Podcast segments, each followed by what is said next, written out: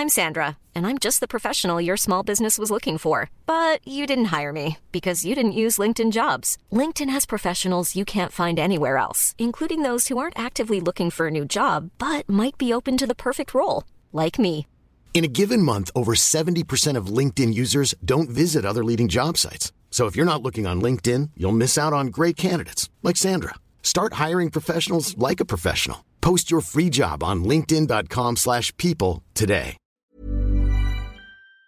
Une immense grève à Hollywood, une première depuis près de 15 ans, pourrait avoir des conséquences très très importantes. Mais alors, qu'en est-il? Eh bien, on va voir tout ça ensemble aujourd'hui. Salut, c'est Hugo, j'espère que vous allez bien, c'est donc le sujet à la une des actus du jour. Alors, c'est désormais chose faite, la menace de grève qui planait sur Hollywood est devenue euh, réalité.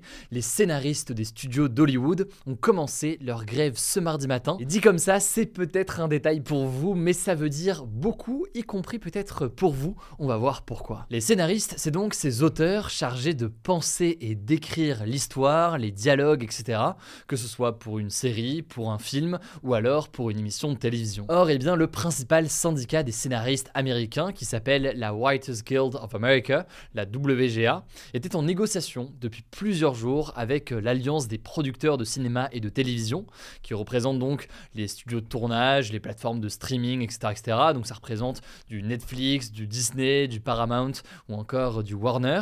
Il y avait donc des discussions entre les producteurs, ceux donc qui achètent tout ça, et euh, les scénaristes. À cette occasion, les salaires, les contrats et les conditions d'embauche ont été euh, rediscutés comme c'est le cas tous les trois ans. Là donc, le contrat se terminait le lundi 1er mai, sauf que, eh bien, vous l'aurez compris, ils ne sont pas d'accord. Mais alors, pourquoi cette grève des scénaristes? Eh bien, les scénaristes exigent une sorte de compensation financière, car euh, l'industrie du cinéma et des séries, elle est en train de complètement changer au fil des années, et je pense que vous le voyez aussi peut-être vous-même via vos usages et la façon dont vous consommer euh, des films ou des séries. D'abord, première chose évidemment, il y a l'arrivée des plateformes de streaming. Elles ont bouleversé pas mal de choses pour euh, les séries surtout.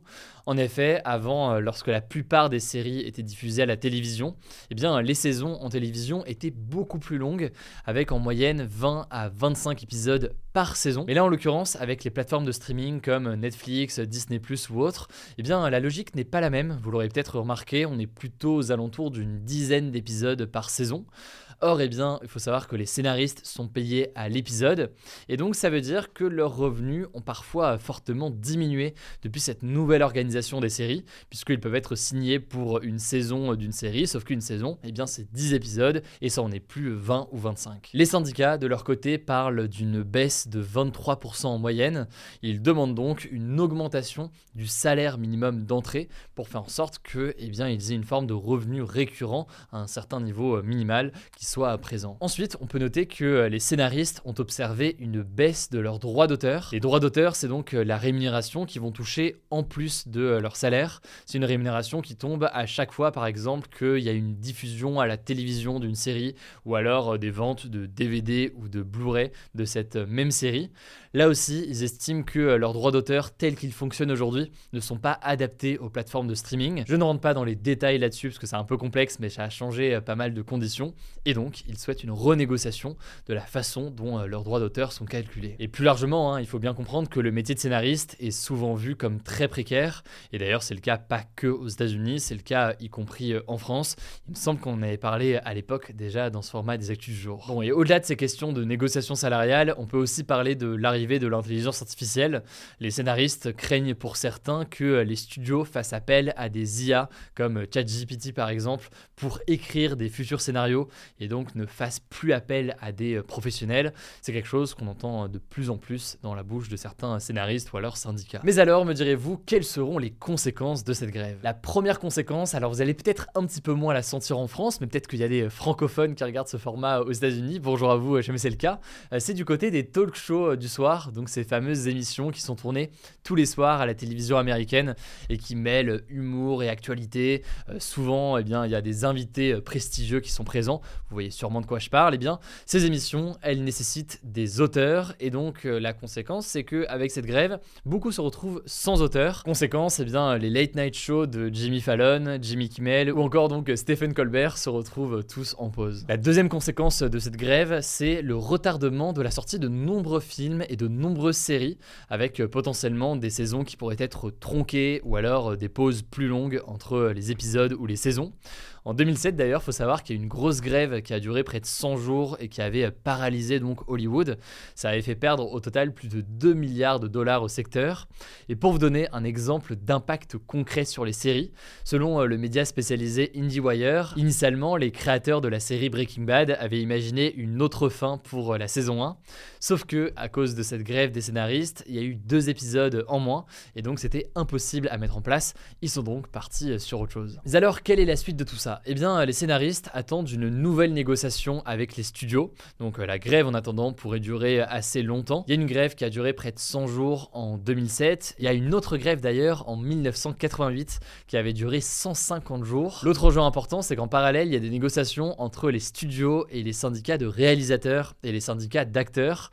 Là, forcément, ça peut être un cocktail explosif. Si en parallèle, il y a aussi des grèves de réalisateurs ou d'acteurs, ça pourrait être un vrai cauchemar pour Hollywood parce que ça voudrait dire que tout serait à l'arrêt. En tout cas, les studios et les plateformes qui achètent donc tout ça tentent de se préparer. Netflix a déjà prévenu ses investisseurs que la plateforme avait assez de contenu pour tenir assez de temps, et ce notamment avec des programmes qu'ils peuvent acheter à l'étranger qui ne dépendent pas donc du travail à Hollywood et qui peuvent donc diffuser sur la plateforme.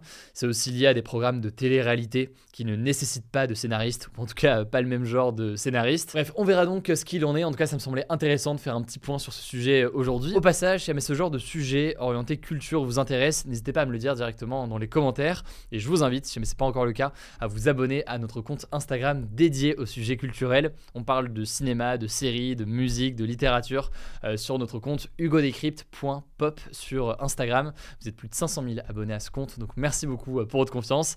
Je laisse la parole tout de suite à Blanche et je reviens juste après. Merci Hugo et salut tout le monde. On commence avec une première info. Après la journée de manifestation du 1er les syndicats se sont réunis ce mardi pour réfléchir à la suite de la mobilisation contre la réforme des retraites. Et donc une nouvelle journée d'action commune aura lieu le 6 juin prochain.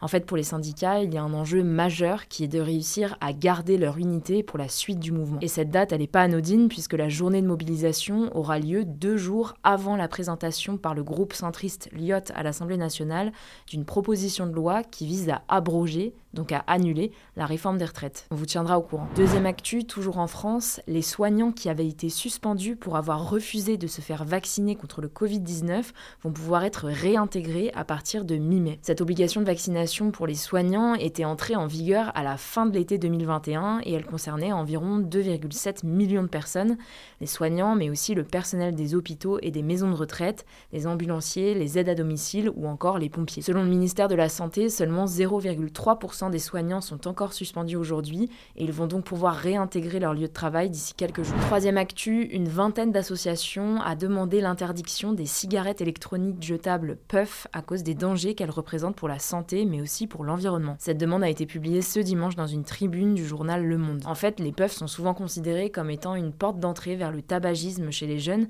puisqu'un adolescent sur 10 a déjà utilisé une puff selon l'Alliance contre le tabac et donc en plus des risques pour la santé, les puffs seraient aussi un risque pour l'environnement puisqu'elles sont jetables mais aussi difficilement recyclables. Pour lutter contre ça, les associations réclament à l'État d'interdire les puffs le plus vite possible, comme c'est déjà le cas par exemple en Allemagne et en Belgique notamment. Quatrième actu, ce mardi, plusieurs roquettes ont été tirées depuis Gaza, un territoire palestinien, vers Israël après la mort en détention d'un Palestinien qui était en grève de la faim depuis plus de 80 jours. En fait, Kader Adnan, donc l'homme qui est mort dans sa cellule, était un haut responsable du djihad islamique palestinien qui est une organisation palestinienne engagée dans la lutte armée contre Israël. Et il était devenu un véritable symbole pour les Palestiniens. Selon le Club des prisonniers palestiniens, il s'agit du premier détenu mort en détention en Israël d'une grève de la faim. Et donc suite à sa mort, trois roquettes ont été tirées au total depuis Gaza, où le djihad islamique est très présent, mais les roquettes n'ont fait aucun blessé. On vous tiendra au courant de l'évolution de la situation. Cinquième actu, au Soudan, 800 000 personnes pourraient fuir les combats qui ont fait plus de 500 morts vers les pays voisins selon l'ONU. En fait, selon le patron du Haut Commissariat des Nations Unies pour les réfugiés,